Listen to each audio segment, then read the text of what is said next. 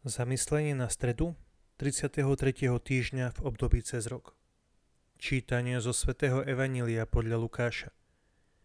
Ježiš pridal ešte podobenstvo, lebo bol blízko Jeruzalema a oni si mysleli, že sa uzjaví Božie kráľovstvo.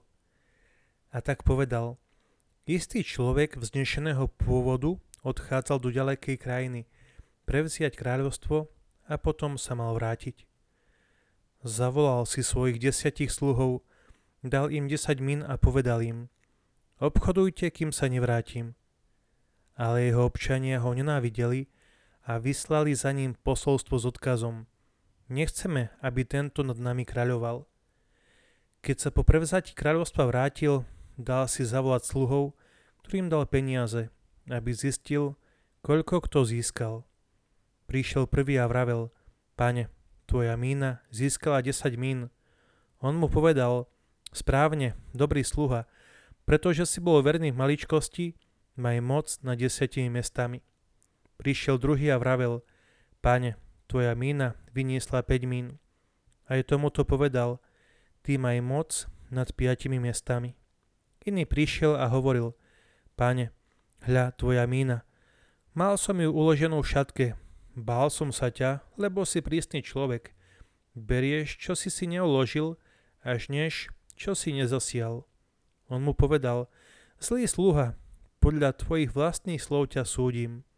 Vedel si, že som prísny človek, že beriem, čo som si neuložil, až nem, čo som nezasial. Prečo si teda nedal svoje peniaze peniazomencom a ja by som si ich bol po návrate vybral aj s úrokmi? A tým, čo tam stali, povedal, vezmite mu mínu a dajte ju tomu, čo má 10 mín. Oni mu vraveli, páne, veď má 10 mín, hovorím vám. Každému, kto má, ešte sa pridá, ale kto nemá, tomu sa vezme aj to, čo má. A mojich nepriateľov, čo nechceli, aby som nad nimi kráľoval, privete sem a pobíte ich predo mnou. Ako to povedal, išiel popredku a uberal sa do Jeruzalema.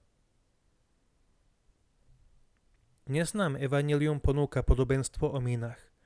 Suma peňazí, ktorú šľachetný muž rozdá svojim sluhom pred odchodom do ďalekej krajiny. Najprv však venuje svoju pozornosť príležitosti, ktorá vyvolala Ježišovo podobenstvo.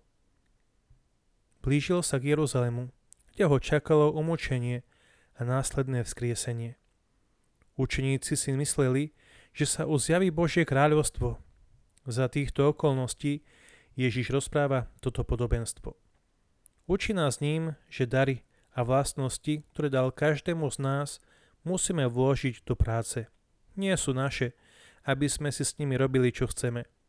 Dal nám ich s dôverou, aby nám priniesli užitok. Tí, ktorí priniesli zisk z mín, boli viac či menej pochválení a odmenení svojim pánom. Na lajdackého sluhu, ktorý si peniaze nechal v úskove, bez toho, aby získal nejaký výnos, sa zniesla vina a bol potrestaný. My, kresťania, musíme, prirodzene, čakať na návrat nášho pána. Avšak chceme, aby toto stretnutie bolo priateľské, musíme splniť obe nasledujúce podmienky.